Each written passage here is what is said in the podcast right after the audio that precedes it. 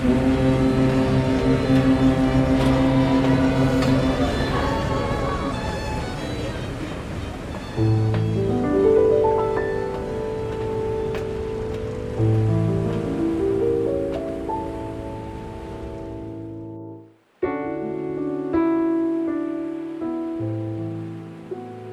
いと安らぎをお届けする夜の光ナイトクルーズ。こんばんは。夜の光ナイトクルーズシーズン2案内役の水口聡です。夜の光ナイトクルーズは毎週土曜日の深夜25時に配信。心に安らぎをお届けするインターネットラジオ番組です。ひとときゆったりとした時間の中でお過ごしください。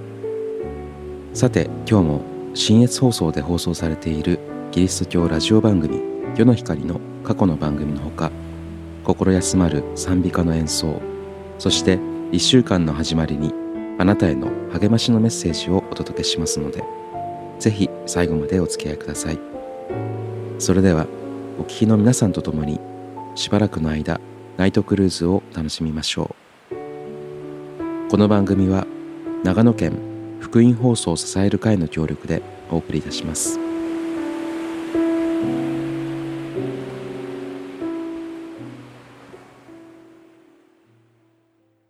それでは、バイブルメッセージのコーナーです。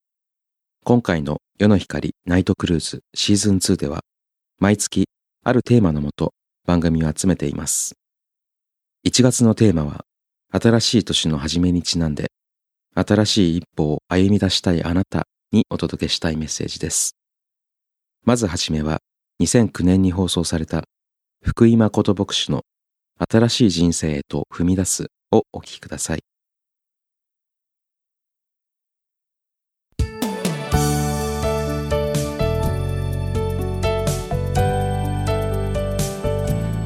世の光のお時間です。いかがお過ごしでしょうか？福井誠です。今日は聖書の中のヨハネの福音書8章11節から読んでみましょう。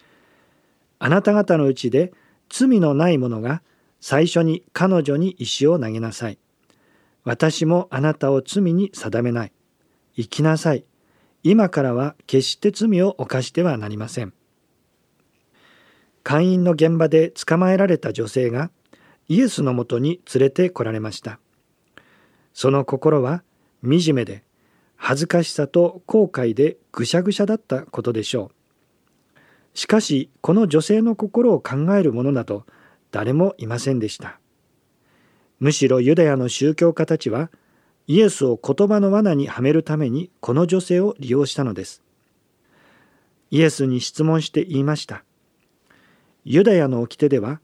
こんな女性は石打ちの死刑に値するがあなたはどうするのかとそこでイエスがユダヤの掟に従って殺しなさいと答えたなら神の愛と許しを主張するあなたの教えとは矛盾するではないかと責められたことでしょ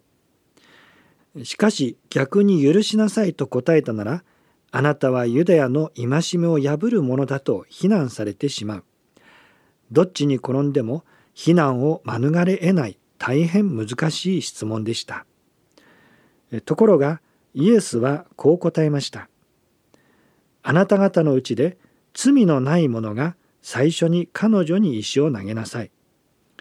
すると年長者から始めて一人去り二人去り最後にイエスとこの女性だけが残ったと言います。誰でも胸に手を置いて静かに心を探ってみれば自分がそれほど正しい人間ではないことぐらいわかるものではないでしょうか。この女性がそうであったようにそれこそ自分の罪深さに本当に恥じる思いにさせられることもあるかもしれません。もしあなたがそうであるならイエスがこの女性に語った言葉に耳を傾けてほしいのです。あなたを罪に定めるものはなかったのですか？私もあなたを罪に定めない。あなたの罪は許されています。そして神はあなたに正しい人生を歩むようにと語りかけてくださっています。聖書が語る罪の許しを受け入れて全く新しい人生に踏み出してみませんか？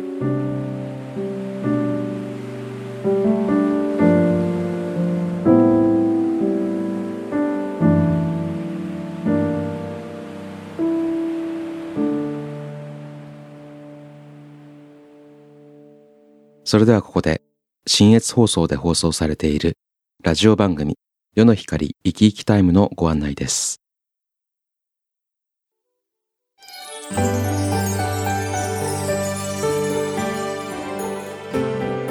ご機嫌いかがですか？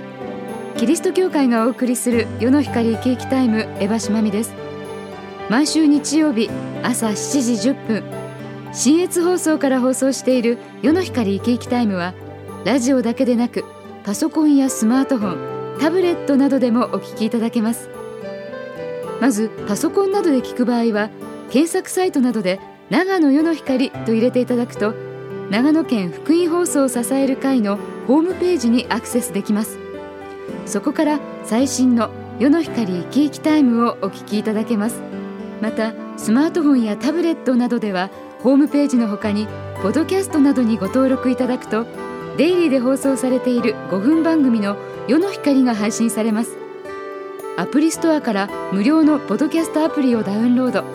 その後ポッドキャストアプリで世の光を検索して登録し購読を選択してください。購読は無料です。最後にラジコについてご紹介しましょう。ラジコは2010年4月からサービスを開始した IP サイマルラジオサービスです。インターネットでリアルタイムのラジオ放送をお聞きいただくことができます。パソコンスマートフォンタブレットなどを使ってホームページやアプリストアからラジコと検索してください。ホームページやアプリからその場でお住まいの地域のラジオ放送がパソコンやスマートフォンからお聞きいただけます。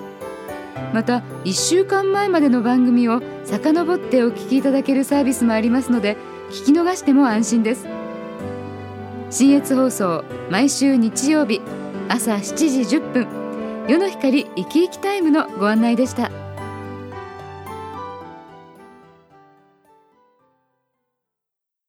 続いてバイブルメッセージをお聞きいただきましょう。2009年に放送された原田則夫牧師からのメッセージ。憎しみから愛へをお聞きください。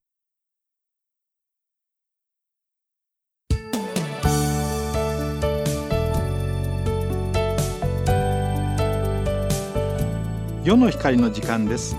いかがお過ごしですか？原田則夫です。私たちの人生には降って湧いたような局面がやってくることがあります。先日私のところに奇妙な男女が訪ねてきました。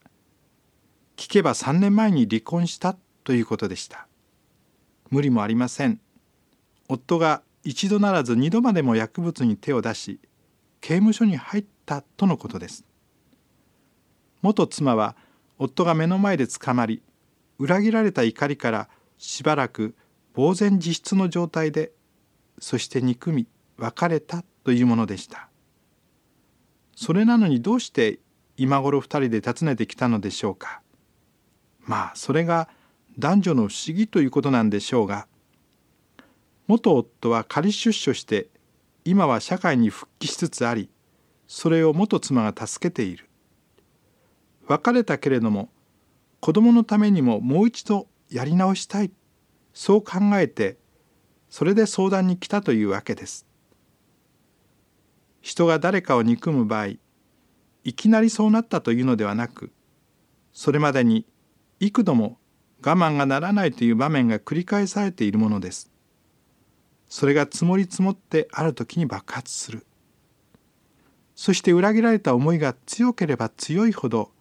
憎しみは大きくなるものです。けれども憎しみには終わりがありません。憎しみは憎しみを増幅させ、決して人を幸せにはしません。旧約聖書信玄十章十二節にはこうあります。憎しみは争いを引き起こし、愛はすべての背きの罪を覆う。ただ私たちの人間の愛は何かの拍子にまた憎しみに変わるものです。聖書が言っている全てのその気の罪を覆う愛というのは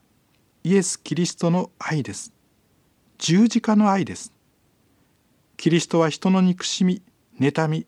それらをみんな十字架の上に引き受け、罵られても罵り返さず、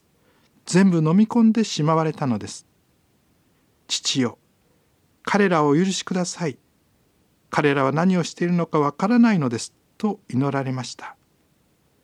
もしもあなたが今日、誰かに憎しみを抱いているのなら、キリストのもとへ行き、全ての過ちを負う大きな愛を心に受けようではありませんか。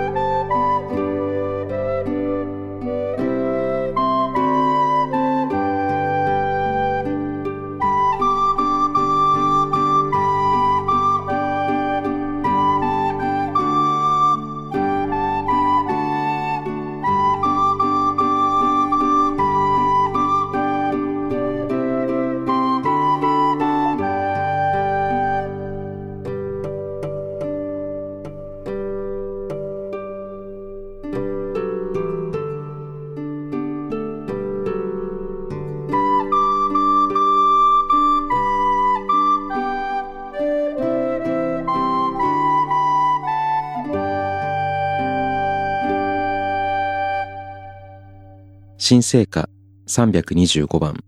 歌いつつ歩まんをお届けしました。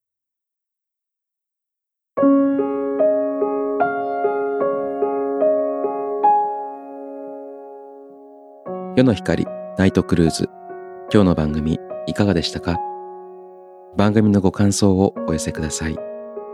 お聞きのホームページからメールで送信できます。また今日は日曜日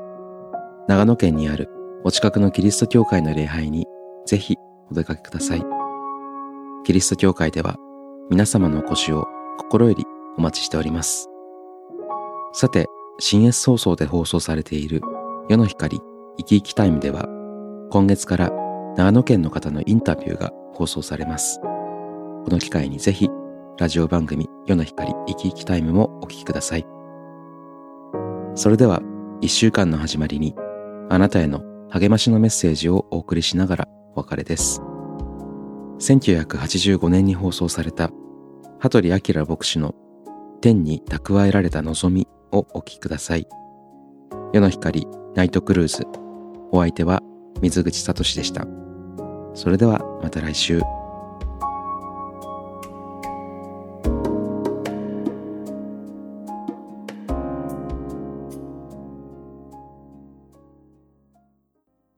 今日は天に蓄えられた望みというテーマでお話ししたいと思うんですね。はい、あのスポルジョンという人はね、信仰と希望と愛、これは人間が幸せで価値ある生き方をするために大切な3つのスピリットだ。これに満ちた人生は花も実もある人生これのない人生は枯れ木のような人生だということを言ったそうですね。ですから聖書の中でもご存知のようにところどころでこの信仰と望みと愛信望愛というものが強調されているんですね。有名なところで人生で永遠に残るものが3つある。それは信仰と望みと愛である。またあの別なところでは信仰の働き愛の労苦希望の忍耐っていうような言葉が出てきてね私も好きな言葉なんですがあの私の家に参りますとね玄関にも「辛抱愛」と書いた色紙が貼ってある。応接場にあっても大きな字で「辛抱愛」と書いてあるあるいはその大皿に焼き込んであったり大理石に刻み込まれたりいろいろな方からいただいたんですけどねもう私の家は辛抱愛だらけなんです。あのところが新約聖書の「コロサイ人の手紙」の初めにねあの信仰と望みの土台は天に蓄えられた望みであるっていうことが強調されて書いてあるんですね。で今日はですねこの聖書の言う天に蓄えられた望みっていうのは一体どんなものかあのご一緒に考えてみたいと思うんですね。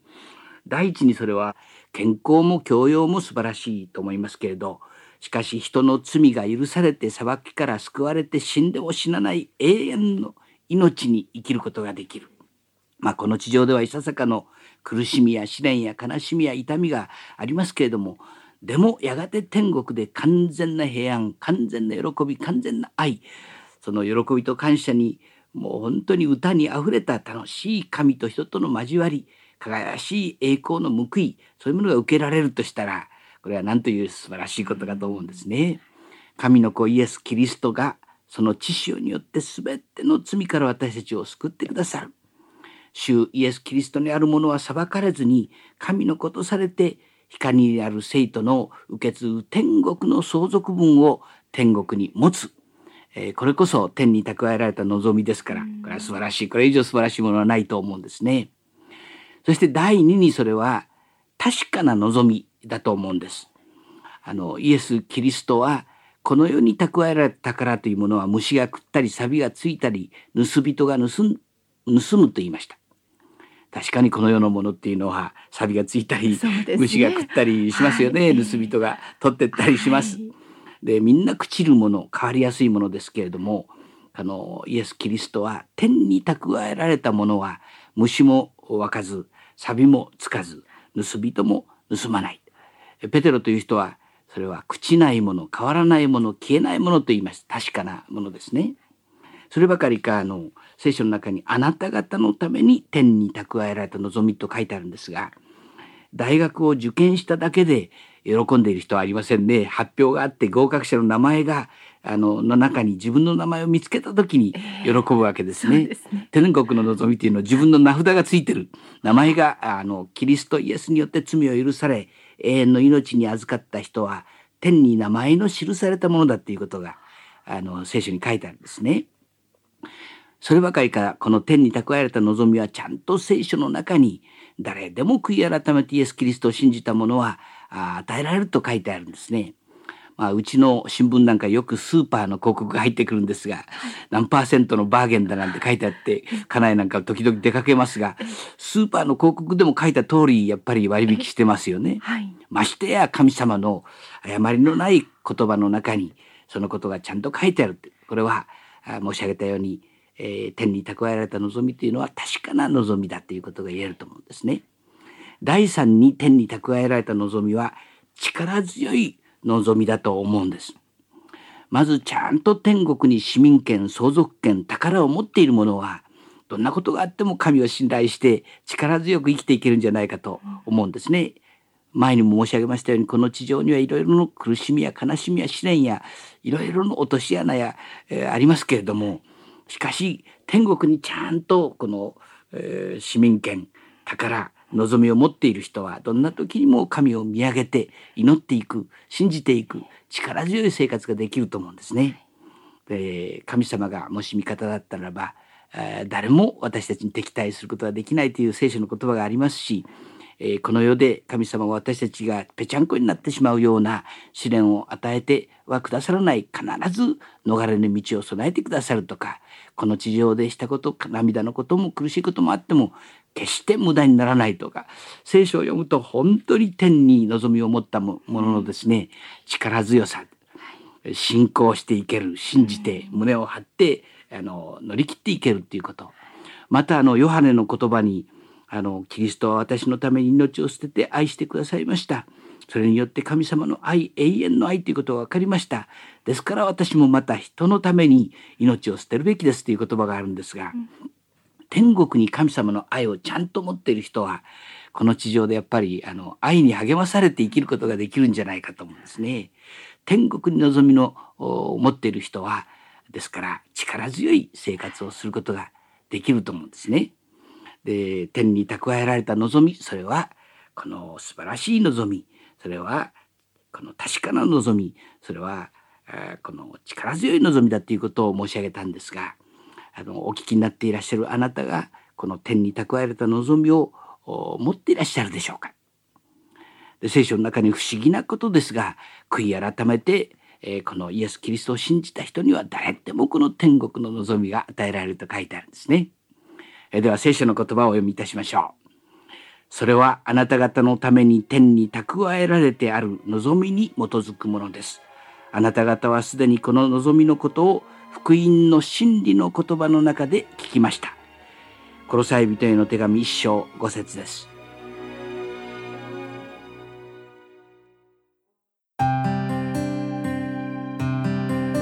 世の光ナイトクルーズこの番組は長野県福井放送を支える会の協力でお送りしました。